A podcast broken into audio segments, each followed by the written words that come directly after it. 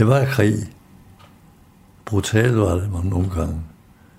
Og sådan er åbenbart den slags. Det var hårdt, men der var ikke noget med, at jeg fortrød det overhovedet ikke. Det gjorde jeg ikke. Det var tiden, der var sådan. Så man havde, man havde ikke tid til tanker. Det havde man ikke. De kom efterhånden i noget fremad. Så kunne man godt en gang med blive en smule nervøs. Og tænke, klarer du den? Jeg har været igennem så mange situationer. Der har været lige på lige ved. Aktionen kan begynde hvert øjeblik. Bøjesgade og Borsomsgade ligger ganske øde hen. Og jeg kan se, at han tænder lunden og begynder at løbe frem. Og så skyder jeg i samme øjeblik. Manden, der er i ildkamp her, hedder Paul Petersen. Og han er i gang med en sabotageaktion på Vesterbro i København. Vi har fået nedkæmpet alt, hvad der er skyderier på hele gangen der. Dem, der ikke er døde, de, de er løbet deres vej jo. Flygtet. Året er 1945, og Paul og hans kammerater har travlt med at komme væk. For om lidt vil splindrede ruder og murbrokker fylde luften og gaden. Og så smuttede vi ned ad køkkentrappen over på plankeværker og ud af porten til Vesterbrogade, og lige i det øjeblik, der sprang bomben.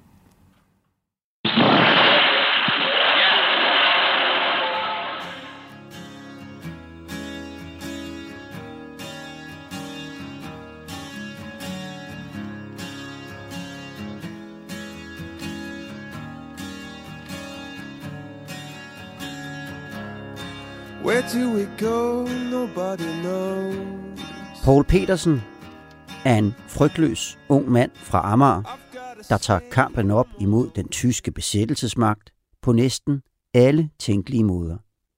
Han hjælper jøder med at flygte, fragter amerikanske spioner og gods over Øresund. Han afvæbner tyske soldater og deltager i mange sabotageaktioner. Han får også nogle liv på samvittigheden mister gode venner og ser selv døden i øjnene op til flere gange. Han kunne sagtens have været død, men snille, tilfældigheder og held gjorde, at han overlevede krigen, og i dag i en alder af 95 år kan fortælle sin historie. Det kan ikke se, hvad jeg er i. Nej, skal jeg lige selv gøre det? Der er, det må du høre der er masser af plads endnu. Jeg har taget på besøg hos Paul Petersen, der i dag bor i det københavnske nordvestkvarter, for at få en kop kaffe og kigge i hans gamle skrabbog. Ja. Hvor, det var det der. Det, det var det her måske. Nå, det var ja, det, det, det var det der. Ja. Jeg lige prøve at få det ud. I den gemmer han gamle avisudklip, breve og udtalelser fra folk, han har hjulpet, og alt muligt andet fra krigens tid. Så det startede lige til mange år, altså noget. Hvad, hvad, hvad er det her? Det var 4. maj, lige efter krigen, at der var fest i København. Og så et sporvognsbillet. En sporvognsbillet? Ja, en sporvognsbillet. Det var med dansk flag, ja. Så den har du gemt? Ja, jeg synes, det er meget sjovt. Det kniber lidt med synet og hørelsen, men hukommelsen den er stadig god. Så han vil fortælle mig hele sin historie. Det er 75 år siden, og med tiden kan detaljer fortage sig, og andre kan måske huske begivenhederne anderledes. Men det her, det er Paul Petersens historie. Fortalt af ham selv, som han husker dem i dag, cirka 80 år efter.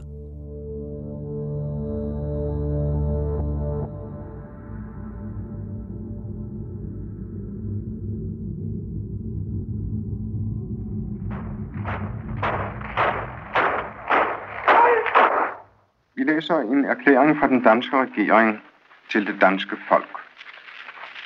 Tyske tropper har i nat overskrevet den danske grænse og har gjort landgang forskellige steder.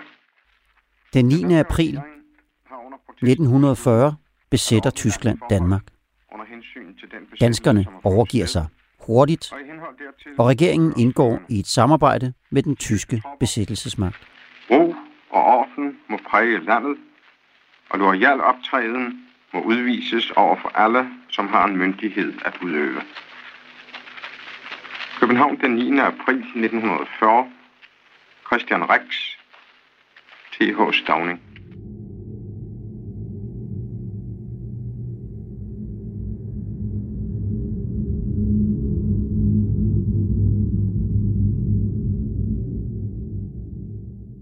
Da jeg kom hjem om eftermiddagen, så tog jeg tøj på, og så gik jeg på Amagerbrogade, og der var jo så mange tyskere der.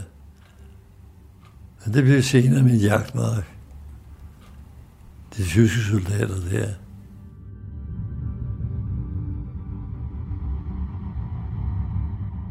Paul Petersen er en ung knægt på 16 år. Og på det her tidspunkt, der tænker han ikke særlig meget over, at hans land er besat. Men hans familie mærker hurtigt konsekvenserne af krigen. Min far han arbejdede almindeligt på søjkagefabrikken. Men så da besættelsen kom, så stoppede leverancen til Danmark af søjkagebønder og sådan noget.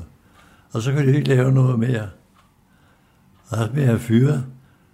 Og han altid gået og fiske, så, og så lavede han som en aktiv fisker. Og fik papir på, at han havde lov. Og så skulle jeg, skulle jeg hjælpe til.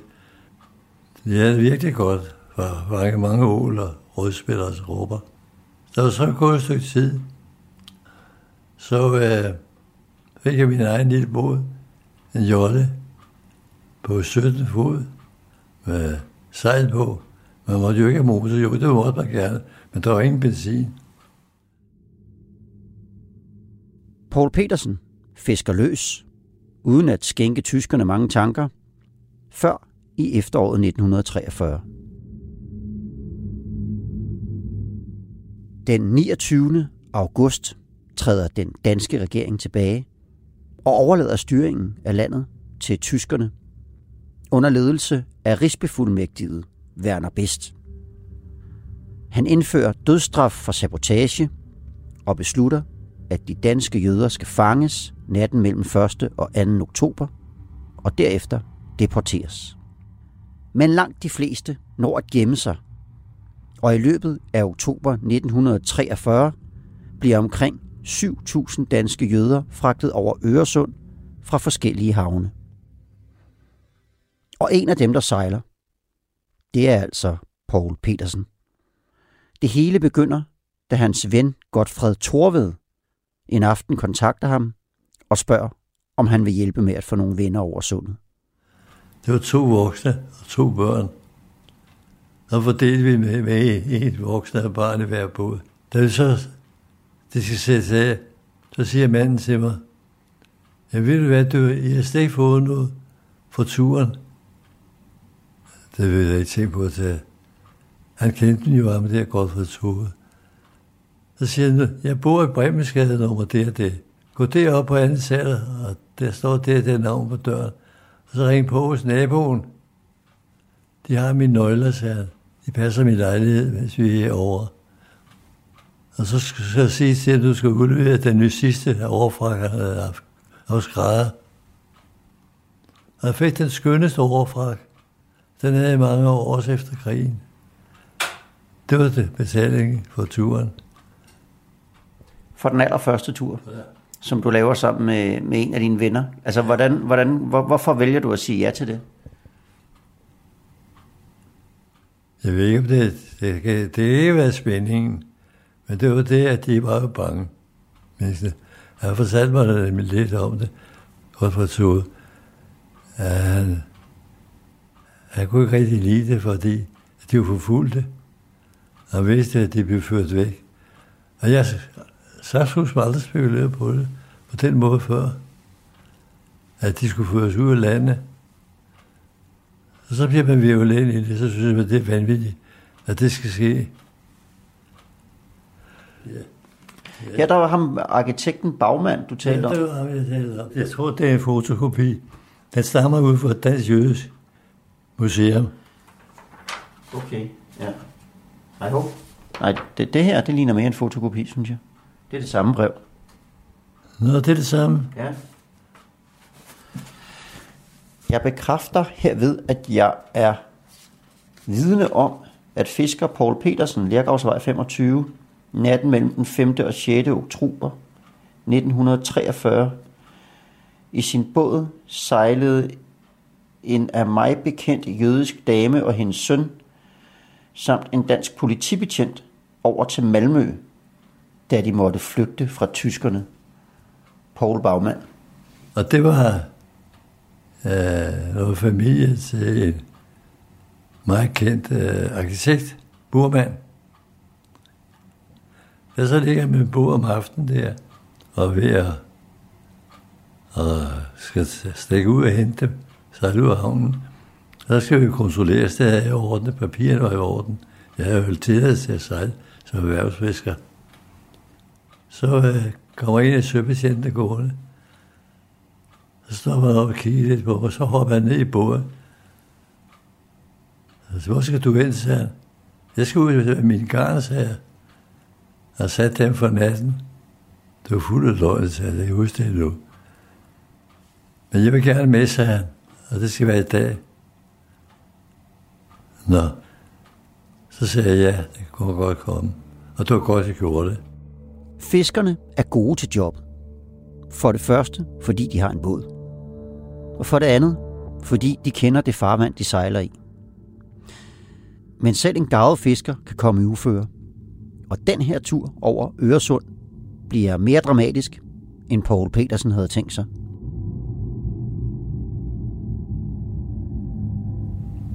Så sejlede ud af havnen.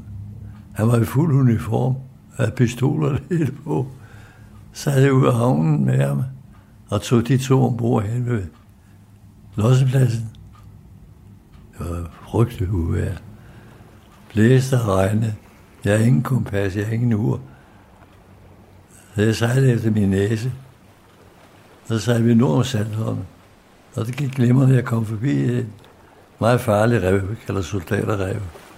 Jeg kom med uden, uden at ramme nogle sten. Så pludselig, så begyndte søerne at toppe op fra begge sider og vælte ind over i båden. Så var jeg klar over, hvor vi var. Og vi over i noget, der hed Nordre Flint. Over ved Flinteranden. Og det var vi over at komme væk derfra. Og betjenten måtte løse for livet med en spand, jeg havde. Og de to, jøden og damen og hendes søn, måtte også øges med, hvad jeg havde af jeg selv. Og så i løbet af en fem minutter tid, så var vi ude af det. Så kom vi ud i store, rolige bølger. Og så sejlede vi ind til Sverige. Og det gik i land ved en lille bro i Malmø Havn. Så sagde man til mig, da hun gik, her, værsgo, der er en flaske konjak også. Så det bliver koldt i nat, sagde hun. Og det blæste jo. Og regne. Og jeg sad i båden der og tænkte, ja, nu må jeg hellere gå en tur i land. Så var der pigtråd og skyttegrav deroppe. Det var så, det var noget af det her. Og inden jeg fik set mig om, så var der et par soldater, der holdt mig op. Svenskere. Så blev jeg ført op i et lille hus. Der var ikke noget at snakke om. Og så kom politiet med salatfad. Vi havde kørt på Malmø. Politigård kom jeg afhøring med det samme. Jeg sagde, hvad jeg havde gjort, det var jeg nødt til. De troede ikke på mig. Jeg fik at vide dagen efter, de troede, jeg var spion. Så blev jeg sat i ene selv hele natten. Hvad havde jeg gloet der? Det var, det var sgu sjovt. Så næste dag, så blev jeg kaldt ind til, til den. Og opdagede den samme mand igen, kriminalbetjent. Ja, sagde han så, jeg har på, det var rigtigt, hvad du sagde. Det passer med den betjent og de to jøder, jeg har undersøgt det. Så øh, jeg bare meddelt dig, du udviste af Sverige for bestandig. Og det er afgang her fra Sverige kl. 14, og du bliver fuldt ned til båden. Og så fik jeg madpakke af dem, og så stak jeg af. Og så to-tre dage efter, så var jeg der igen. Paul Petersen får 1000 kroner og en flaske konjak for turen. Men det er den eneste tur, han tjener rigtig gode penge på. Og den bruger han på en motor til båden. For det meste får han mindre beløb eller ting for sine ture. Så de mennesker, der var kommet, af jøder og flygtninge, der gerne ville over, det var bare små, almindelige mennesker, arbejdere og skrædder, hvad så det var. Og dem sejlede jeg bare over. Så fik jeg 50 og 100 kroner selv. Men jeg, jeg var langt aldrig noget. Men folk gav mig det selv. Mm. Så det var, også, det var også, der var måske lidt en forskel på, om det var folk, der havde mange penge, eller om det var, var småfolk. Det betød meget. Mm. Det betød meget. Havnebetjenten, der insisterede på at komme med til Sverige, har fortalt andre om turen.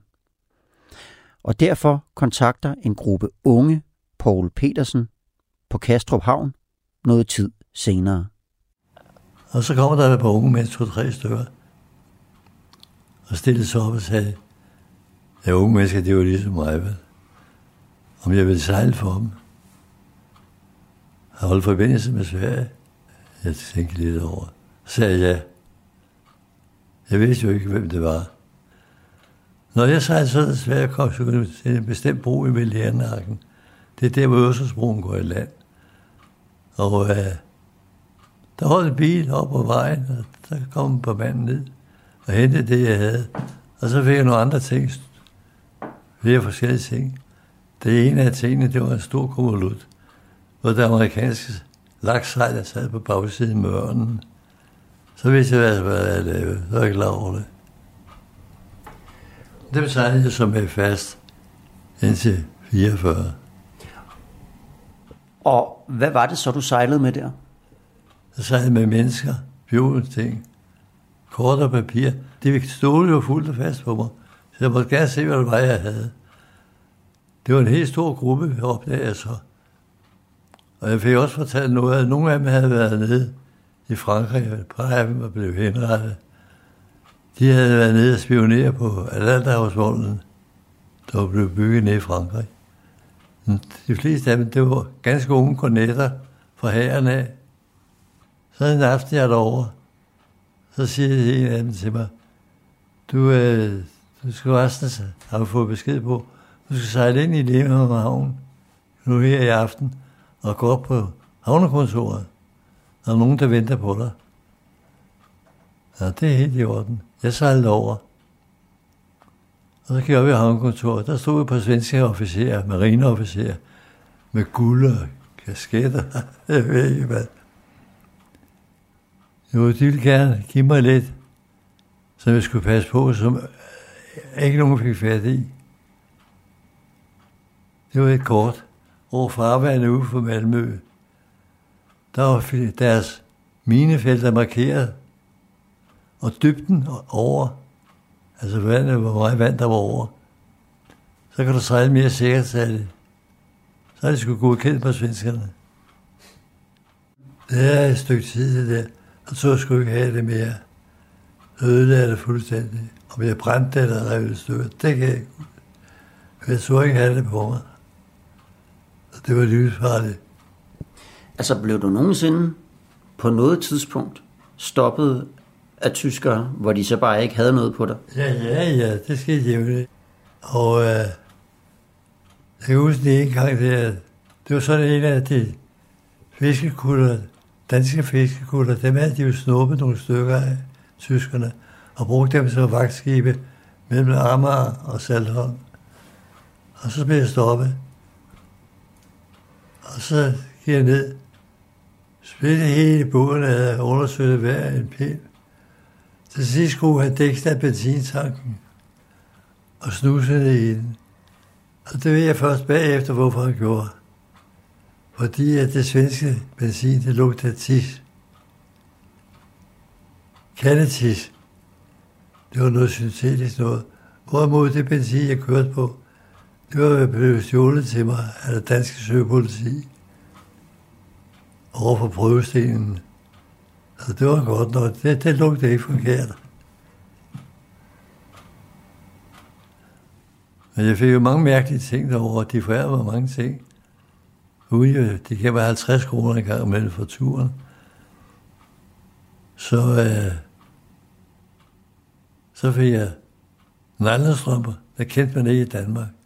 Og jeg var ved at blive forlovet, jeg havde kæreste. Jeg tog sgu ikke hver en af dem. Så fik jeg amerikanske cigaretter. Jeg røg ikke selv, jeg tog sgu ikke give dem væk. Hvorfor med amerikanske cigaretter under krigen? Og øh, det var så mærkeligt noget af det der, der skete. Det var det. Paul Petersen fortæller ikke noget om, hvad han har gang i. Ikke engang til forældrene eller kæresten Gertrude, som han er ved at blive forlovet med. Men på et tidspunkt må han krybe til bekendelse.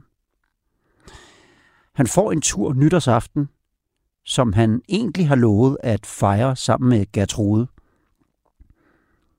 Men da det bliver tidligt mørkt, tænker Paul, at han lige kan nå at fikse den tur til Sverige inden, og så møde op til nytårsfesten bagefter. Men den nat bliver langt fra en fest for Paul Petersen. Og modvind og højbølger, frostvær. Og jeg er ikke, jeg er mest med, men det var lagt ned. Så gav det et brag i båden. Så havde jeg tabt skruen. Skruen var knækket.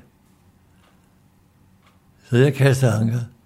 Så jeg tog ikke gå op på dækket og begyndte at rejse masten, så meget rullede båden. Så øh, jeg kravede ned under sådan en lille smule åben fordæk, der var. Så trækker jeg sejlet over mig. Så det var helt nat til klokken var 7 stykker. Så var det lys nok, så jeg kunne komme op og hugge isen af båden og få rejst masten, så sejle hjem. Så var den der forlovelse forbi for et stykke tid så kastede jeg sten op på hendes rude. Så blev vi gode venner igen. Hvorfor, øh, altså, hvorfor var hun sur? Jo, det, var, det var, når jeg ventede på mig, jeg ikke kom. Men hun var ikke sur over, at du sejlede for... Ikke sur. Tværtom. Hun var meget, meget fin. Det var hun. Gertrude kender altså til Pauls sejlaser, og senere finder hans far også ud af det.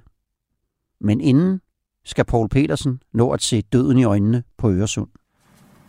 Men du havde jo også det her brev, han havde sendt ham her. Var det det her over? På et tidspunkt sejler Paul Petersen, en spion fra Sverige til Danmark. Her måske. Alfred Hansen hedder han. Nej, det var den der erklæring om, at du havde boet illegalt. Et stykke tid senere modtager Paul et brev fra samme Alfred Hansen. Jo. Og det er det, jeg sidder og leder efter i Paul Petersens gemmer. Og det her? Det er, jo, det, er jo, det er jo det her. Det er jo det her. Det det der. Han skriver, Gode kammerat, jeg vil gerne høre, om du stadigvæk er i aktivitet. Kan du ikke møde mig mandag den 12. kl. 13.15 ud for restaurant Scandia? Hvis du ikke skulle være der, vil jeg prøve at finde dig på din bopæl. Med venlig hilsen AH. Det var Alfred Hansen. Ja. Paul gør, som der står i brevet. Så den 12. juni 1944 kl. 13.15 møder han Alfred Hansen på den aftalte tid foran restauranten. Han var så glad for at se mig. Han var bange for, at jeg ikke kom. Det var jo også det var en farlig historie. Jeg kan godt se det for to. Da Alfred Hansen er spion, så er han iført SS-uniform. Og Paul Petersen hjælper ham ned til et hotel i nærheden. 10 dage senere, den 22. juni, sejler Paul Petersen og Alfred Hansen tilbage over Øresund. Havet var ligesom olie, og man kan se langt væk. Og øh, han var, han var sgu stadig en tysk uniform, det øves. Og øh, der kom han så ombord med sin kuffert, med alle sine dokumenter, han havde stjålet rundt om, og så uniform og det hele. Og han havde sagt til mig, det startede, ved du hvad, det er min sidste tur, sagde han. Der kommer ikke flere af os. Nu, hele overstået for os nu. Nå, der skulle bare til Sverige. Den her tur over Øresund bliver altså Paul Petersens sidste. Men det er også lige ved at blive hans sidste gerning på jorden. For efter kort tid sejlads, hører han tyske både nærme sig på det blikstille vand. Jeg kunne høre det pludselig den sommernat. En høj doren, motorlarm.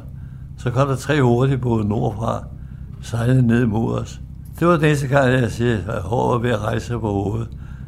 Så lå der det, der hedder Nordrøse derude. Det er fyrtårn, der ligger ved sejlranden. Og uden det, der er en sten, og så er der en lille trappe, trætrap. Der er to-tre mænd, der arbejdede dengang i fyrtårnet, hvor du kørte hele tiden. Og øh, jeg styrede med det samme hen mod, mod, mod fyret, og satte ham op med øh, de store sten, der gemte der. Tryk dig helt flad. Og jeg gjorde det samme. Så stoppede de motoren ud for os i 20 minutter. Det er længst 20 minutter, jeg oplevede i mit liv. Og, og tyskerne, de, de, går, de ligger bare lidt og kigger derude. De kommer ikke ind på, på den der ø. Nej, det gør de ikke. De sejler ikke nærmere for at se, hvad der foregik.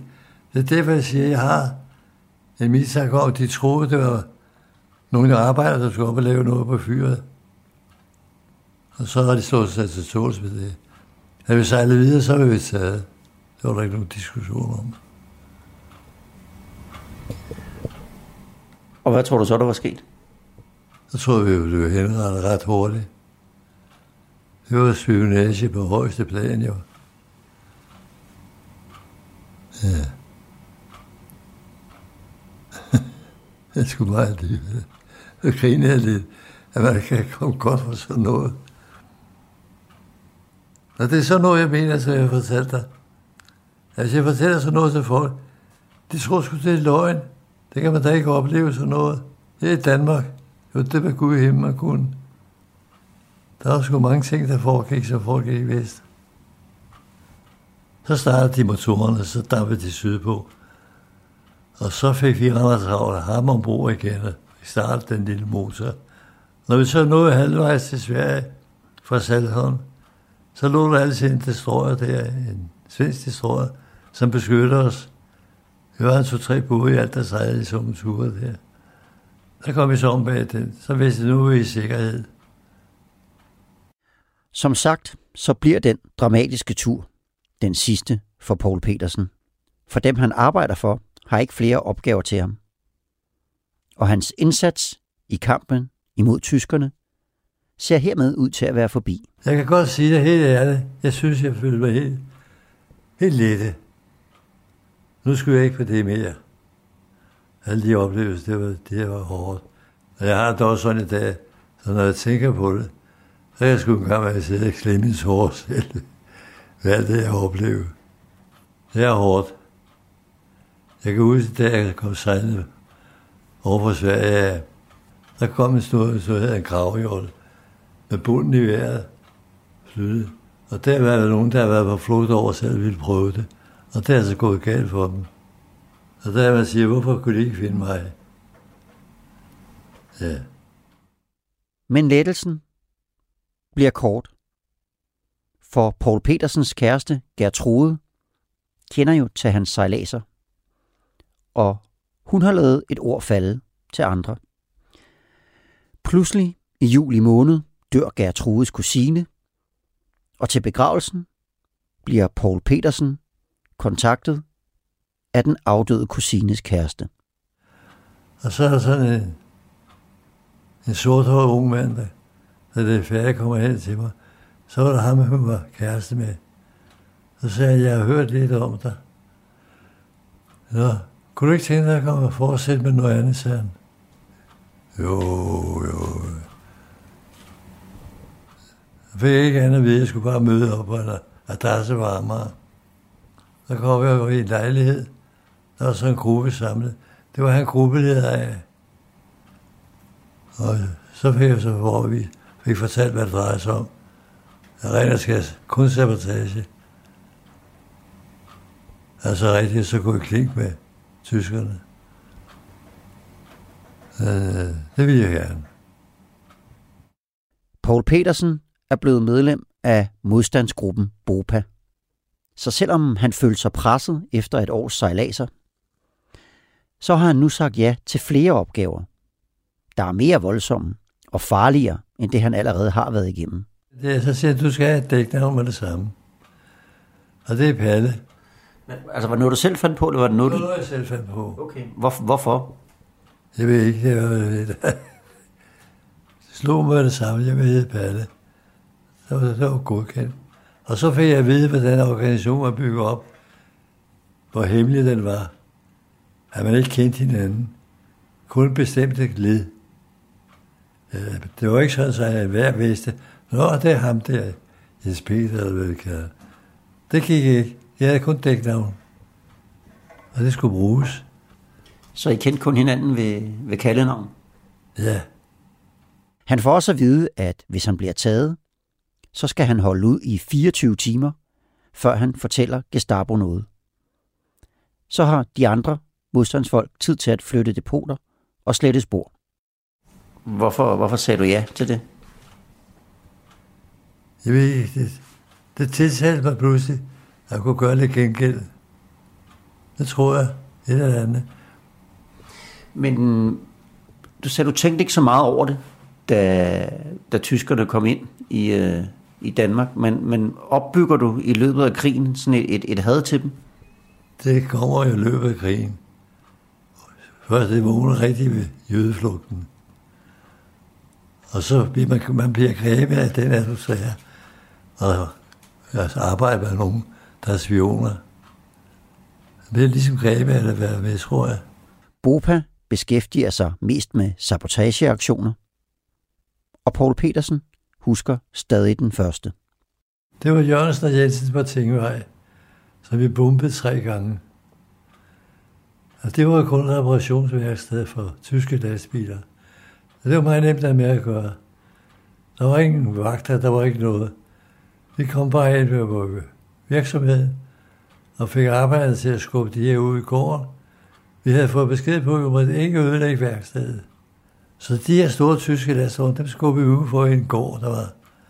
Og så lavede vi sprængstoffet inde i førerhuset, lige der, hvor kadangerne gå ud. Tre gange sprængte vi de lastbiler, der var der. Så kom der ikke flere. Og tyskerne så væk med deres lastvogn. Og hvordan foregik det? Var I nødt til at have våben med, eller, eller skubbede de dem frivilligt ud i gården, eller hvordan? Der var ikke små brød. Skubbede ud med. Det var mærkeligt, at de, anden gang begyndte de at kende os. Nå, da vi kom jo, så der var, der var, der var slet ikke noget vrøvl der, det var der ikke. Så har du lidt en fornemmelse af, at de sympatiserede med jer? I allerhøjeste grad. De bruger trotyl til at sprænge og forskellige håndvåben, som de for det meste må stjæle fra tyskerne. Metoden er at støve tyskerne op på gaden, sætte en pistol i nakken på dem med den ene hånd, imens de fisker våbnene op med den anden.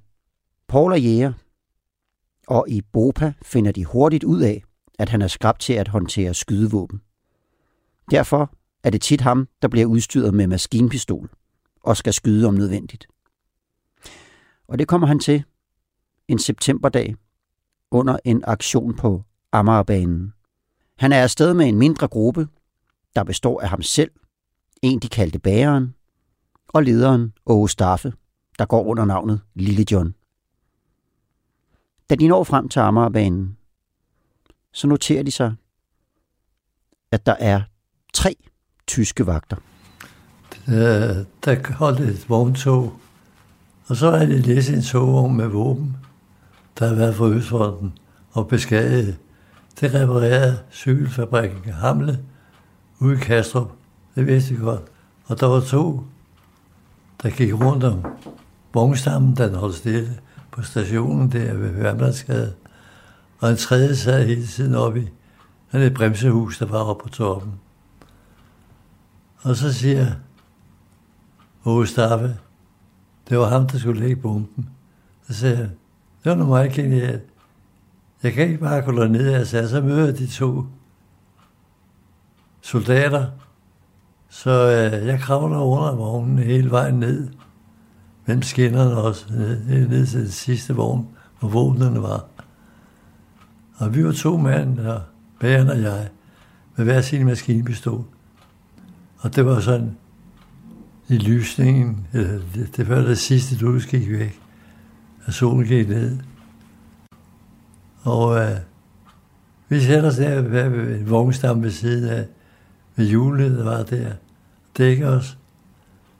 Og så pludselig så kom de to soldater gående omkring hjørnet. Og så råber den ene pludselig, sig, han griber fat i sin riffel og begynder at trække den skuldre. Og så råber han ved der, og så er jeg klar over, at de har set mig. Og så siger jeg til Torben Skyd. Og så viser sig, at hans maskinpistol kunne ikke, der var, og gå en klemmer i med det samme. Min virkede. Så jeg brugte forskellige skud. Der sad oppe i bremsehuset, der så ikke komme ud. Ham så vi ikke noget til. Men de to, de faldt lige bag sporene. Men det var, det var dig, der skød dem? Ja. Det var mig, eller dem. Mange var blevet nok bange for det, når man første gang er ude for det. Men jeg var klar over, at det kan være mit og de andres liv også. Vi er nødt til det. Det lykkes at springe vognen med våben i luften. Og de tre kommer levende derfra. Men den nu 20-årige Paul Petersen har for første gang været nødt til at tage en anden mands liv. Jeg tænkte, det er dårligt, men det gik meget hurtigt i glemmebogen. Det var krig. Brutalt var det man nogle gange. Og sådan er åbenbart den slags. Det var hårdt, men der var ikke noget med, at jeg fortrød det overhovedet ikke. Det gjorde jeg ikke. Det var tiden, der var sådan. Så man havde, man havde ikke tid til tanker. Det havde man ikke. De kom efterhånden, vi nåede fremad. Så kunne man godt en gang med blive en smule nervøs. Og tænke, klarer du den? Jeg har været igennem så mange situationer, som har været lige på lige ved. Paul Petersens nye chance i Bopa betyder også, at han begynder at have våben i hjemmet. Og en dag, da han sidder og ordner sin maskinpistol, kommer Pauls far ind ad døren. Og så fik han jo et chok, da jeg så den maskinpistol. Faren har på det her tidspunkt droppet fiskeriet og har fået job i DSB. Der kørte han lastvogn mellem de forskellige stationer, så vi brugte ham en gang imellem til at køre ting og sager. Det var helt i orden. Han hjælper også Paul med at få det, man vel kan kalde et skinjob hos DSB. De danske statsbaner, har jeg det? Så har du det. Ja. Skal jeg læse det en gang? Ja. Og det er derfor, at Paul har et brev fra DSB liggende i sin skrabbog. Der står, på anmodning bekræfter jeg herved, at de fra december 1943 til marts 46 har forrettet tjeneste som kontrol i S-togene over for ulovlig musicering, bedleri med mere. Kontroltjenesten udførtes i S-tog efter eget valg inden for døgnet og muliggjorde derved, at den at dem udførte illegale tjeneste, som jeg var vidne om, kunne passes sammen med deres tjeneste. Hvad, hvad er det dybest set, der står der? Der står dybest set, at jeg fik penge under krigen. Jeg blev lønnet af statsbænderne under krigen. Det er det, der står. Ja. Min far, som jeg fortalte dig, var kommet ved statsbænderne og køre på. Han kendte ham der. Jeg kan ikke huske, hvad kvist eller sådan noget hedder. Og snakke med ham om, dem, om mig, hvordan der var ledes. Og øh, så sagde han, jeg kan jeg lave en stilling til ham. Så jeg lave sådan en stilling der, hvor jeg frit kunne gå og komme. Jeg behøver ikke at lave noget. Jeg skulle bare være den første at hente mine penge på noget af inspektionskontoret. Hvad siger du så? Det var sådan noget. mange, der kan sige. Det var sådan noget. Jamen, det er der ikke. Det var slet ikke mange, der har prøvet at få løn af statsmændene nu at gå på arbejde. Var du aldrig nogensinde på arbejde? Jo, jo. Men det var bare sådan en tilfældighed. Ellers var jeg ikke. Så du var ude en gang imellem og kigge øh, efter øh, nogen, der spillede ja, musik og tikkede? Han sagde, han sagde nemlig til mig, da jeg var oppe og snakke med mig over, hvordan vi gjorde det. Så sagde han, gør det en gang imellem, og så gå ind på det der, de kontor på stationen, der er kontor, og så får du et stempel der på et stykke papir, at du har været der på den, og den station kl. det og det. eller den og den dag. Det er hensyn til dem, der udbetaler pengene, sagde han. Sådan foregik det. Det var sgu så simpelt.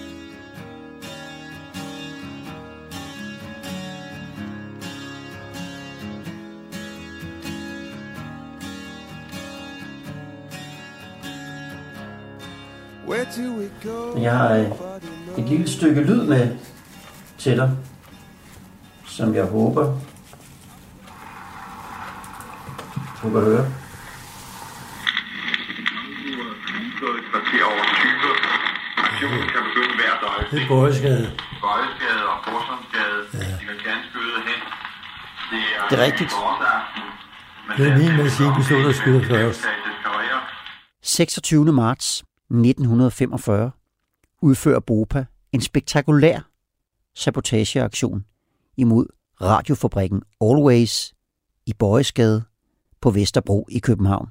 Under krigen producerede fabrikken radiomateriel og raketdele til tyskerne. Og derfor beslutter BOPA sig til, at den skal saboteres. Men det er ikke nogen simpel sag. Always er forskanset og svært bevogtet af SS-vagter, der skal skydes, før de kan tage og placere en bombe bestående af tre pakker med 25 kilo trotyl i hver. Altså i alt 75 kilo sprængstof. Hvad Paul og de andre ikke ved, det er, at der er placeret optageudstyr i en lejlighed lige over for fabrikken, hvor en journalist står og rapporterer alt, hvad der sker. Det er Bopas ledelse, der står for det arrangement for at dokumentere sabotagen. Men det ved Paul Petersen og hans marker, bæreren, ikke noget om, da de indtager deres plads. Vi havde så for at vide, at vi to, vi skulle op i den første sals lejlighed, mig og bageren. I nummer 13, kan jeg huske, første sal til venstre. Det var lige over for vagterne. Og øh, jeg ringede pænt på. Ja, det var en ældre dame, der åbnede. Og så er hun sgu selskab. Hun har fødselsdag. Og det var lidt pinligt. Og vi gik jo ind for os to. Så jeg, det må jeg stoppe. Der skal ske noget alvorligt. Men øh, jeg orienterede mig så, hvordan lejligheden så ud. Så var der en tyk væg mellem stuen, altså over mod fabrikken, og størst selve stuen, og så et soveværelse. Der var en tyk mur. Så sagde jeg til selskabet, der var fem ældre mennesker. I må opholde jer der bag muren, op i den sofa eller seng, der stod der, til det er forbi. Og skal ikke, I skal ikke prøve på nogen ting. Bare helt stille og roligt.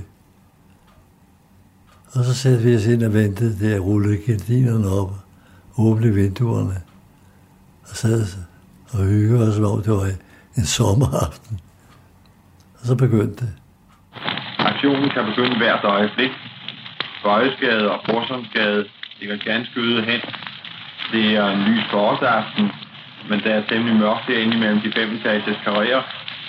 I baggrunden kan man af til høre lidt gadestøj fra Vesterbrogade. Sabotørerne har taget stilling i gadedøre, porte og trappevinduer, men kun når man ved, de er der, kan man af se glimter i natten. Det, de venter på, det er en fyr, de kaldte Nils. Han kommer med en forspringning på 3 kilo, der skal ødelægge porten ind til fabrikken. Han kan ikke komme for tæt på, for så vil vagterne opdage ham for tidligt. Så han skal tænde lunden og kaste sprængningen cirka 10 meter hen til porten. Nils har indskærpet over for Paul, at han har Nils liv i sine hænder. Og du har ansvaret op for mig, sagde han. Og det øjeblik, du ser, at tænder den dernede på hjørnet, bomben, og løber frem, så skal du tage det lyskaster og det der maskingevær eller rekylgevær, der står ved siden af. Det skal du ordne. Jamen, det er i orden. Og jeg husker vi nu. Så nu kommer manden med forsprængningen. Kammeraterne går klar til at give. Nu standser han et øjeblik, tænder lunden. Man kan se gnistrene.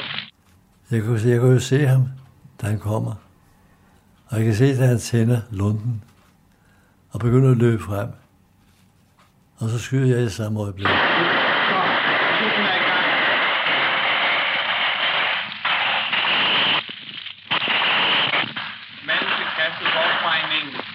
Den er faldet meget godt. Den ligger over ved og sabotørerne skyder mod en hver vagtmand, der viser sig i vinduerne. En af dem fik lige ved at...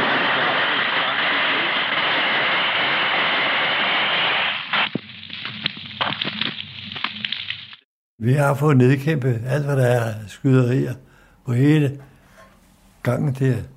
Dem, der ikke er døde, de, de er løbet deres vej jo. Flygtet. Men du ved ikke, om du dræbte nogen tyskere der? Det ved jeg slet ikke. Det kommer jeg aldrig over at se noget. De opgav kun én mand, men man skulle ikke stole på alt det, de, de skrev. Det kunne man ikke. Så sker der det, at så har man en pumpe på 75 kilo. Og den er på en, en ladcykel. Og den kommer de kørende med op igennem gaden nede på Vesterbrogade. Da porten nu er sprængt væk, og der ikke kommer flere skud fra de tyske vagter, så bliver den store sprængladning kørt ind igennem porten og placeret på fabrikken Always. Den bliver låst fast, så ingen kan nå at fjerne den. Nu kommer sabotørerne ud. De løber op imod Kingsbrugsgade. Jeg kan høre lederen. Jeg kan se lederen gøre tegn til posterne rundt om i porten og trække sig tilbage.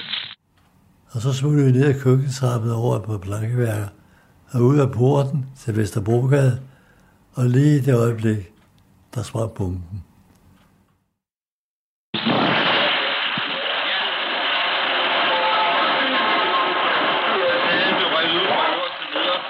bjælker og mursten havne ned mod gaden. Det er umuligt at se en meter frem for sig for støv og rugbrøg. Ja, der kommer en mand. Han tror, han er blevet døv. Han vagter halvvejs bedøvet om og råber, sig noget, sig noget. Jeg har aldrig set og hørt så mange glasskår på en gang. At butiksruder og alting, der faldt ud. Det viser bagefter, at dørene, hoveddørene, indgangsdørene nede i gaden, dørene op på trappen, altså alle sammen rev af hængslerne. Så hård var den. Og så er det heldigt, at der ikke kom nogen mennesker til skade. Det er jo fantastisk. Nu kan jeg se flammerne begynde at pipe frem fra ruinerne. Hele aktionen har ikke engang varet fire minutter. Så vi har sat vores cykler i porten der. Bæren og jeg. Når vi skulle cykle derfra, så siger jeg til ham, hvordan er det dog, du ser ud? Blodet rendte ham ned af ansigtet. Ja, altså, jeg skulle klemme det med den ene halv, halvdel af vinduet, ruderne. Så da den første sprængning kom, forsprængningen, der fik jeg sgu glaskår i hovedet. Det var ikke godt, sagde jeg. Så kan vi, når vi spurgte, så sagde vi, at vi kørte til Frederiksberg Hospital. Der var ikke så meget diskussion. Da de så ham, og så jeg bevæbnet. Det gik lynende hurtigt ved en læge på og undersøge ham. Men det var kun små snitsår, der var ikke kun noget i øjnene. Det var meget heldigt. Så blev han lige lappet lidt. Og så fik vi en god genvej, vi skulle smutte af. Kom ud bag gennem fra hospitalet. Så, så var den overstået. Sabotageaktionen bliver en succes. Og på det her tidspunkt er der faktisk kun fem en halv uge til, at tyskerne kapitulerer. Men krigens trængsler er desværre ikke overstået. Faktisk så ligger det værste stadig foran Paul Petersen. For den 20. april kommer Pauls gode ven Louis galt afsted. Har du, har du spillet ham stadigvæk? Ja, stor del. Kan vi se det? De er nogle stykker fra Bopa, der cykler ud af København af den store indfaldsvej Roskildevej. Det er meningen, at de skal stoppe lastbiler, der kommer med gods til tyskerne, og sprænge dem i luften. Er det vogne med tyske soldater, skal det lade dem være, da de helst ikke skal i ildkamp med tyske soldater. Det er den originale mindebog for Bova. Ah. Men noget går galt. Foran dem kører tre tyskere, og Louis og en, der hedder Teddy, kommer på en eller anden måde i ildkamp med dem. De står nemlig i rækkefølge Nå. med datoerne. Så skal der bare se 20. april. Ja. Der er Freddy der. Det, var, det her det er simpelthen en bog med alle dem, der døde under krigen Ja, fra Boga. ja. En lastbil fuld af tyske soldater kommer til. Paul og to af de andre flygter. Men Louis havner i ildkamp med alt for mange tyskere. Ifølge et øjenvidne når Louis at skyde 17 af dem, før han selv dør. Her er Louis. Her. Det er ham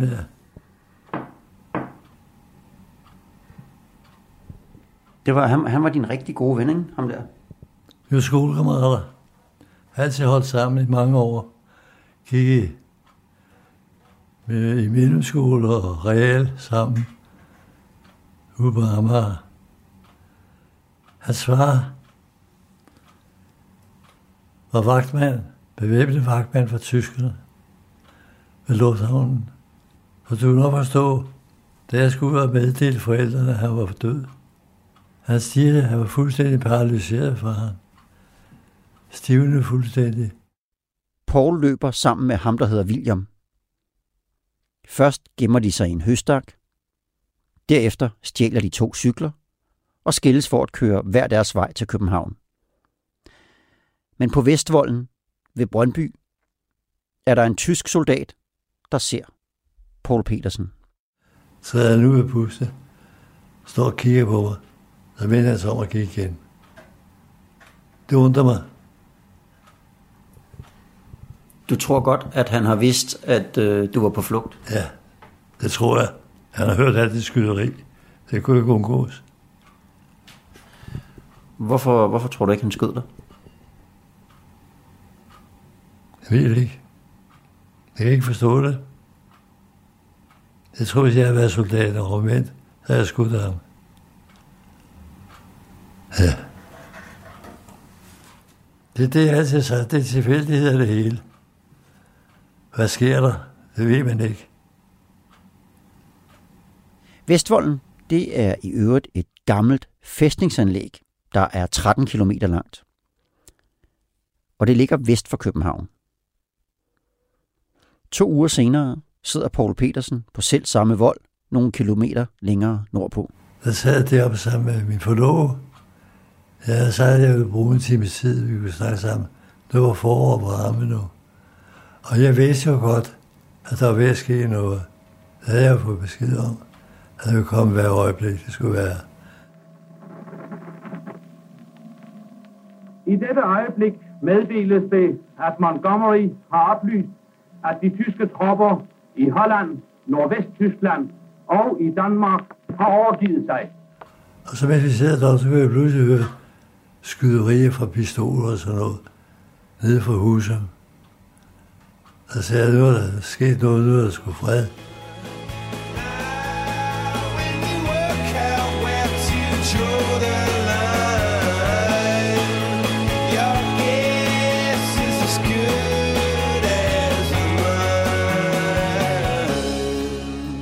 Krigen er forbi, og Paul kan igen ånde lettet op. Efter krigen bliver Paul og Gertrude gift. De bliver borgerligt videt, da krigens redsler har fået Paul til at miste troen på Gud. Og de får også en søn sammen.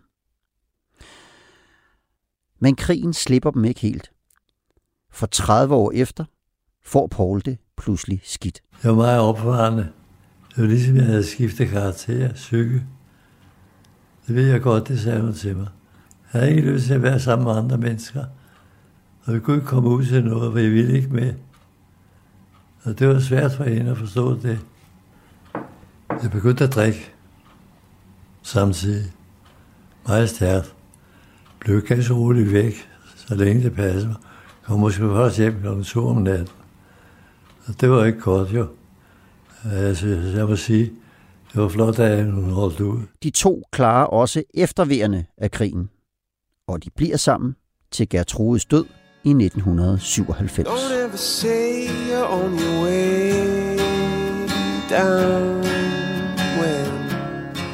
God gave you style and gave you grace And put a smile upon your face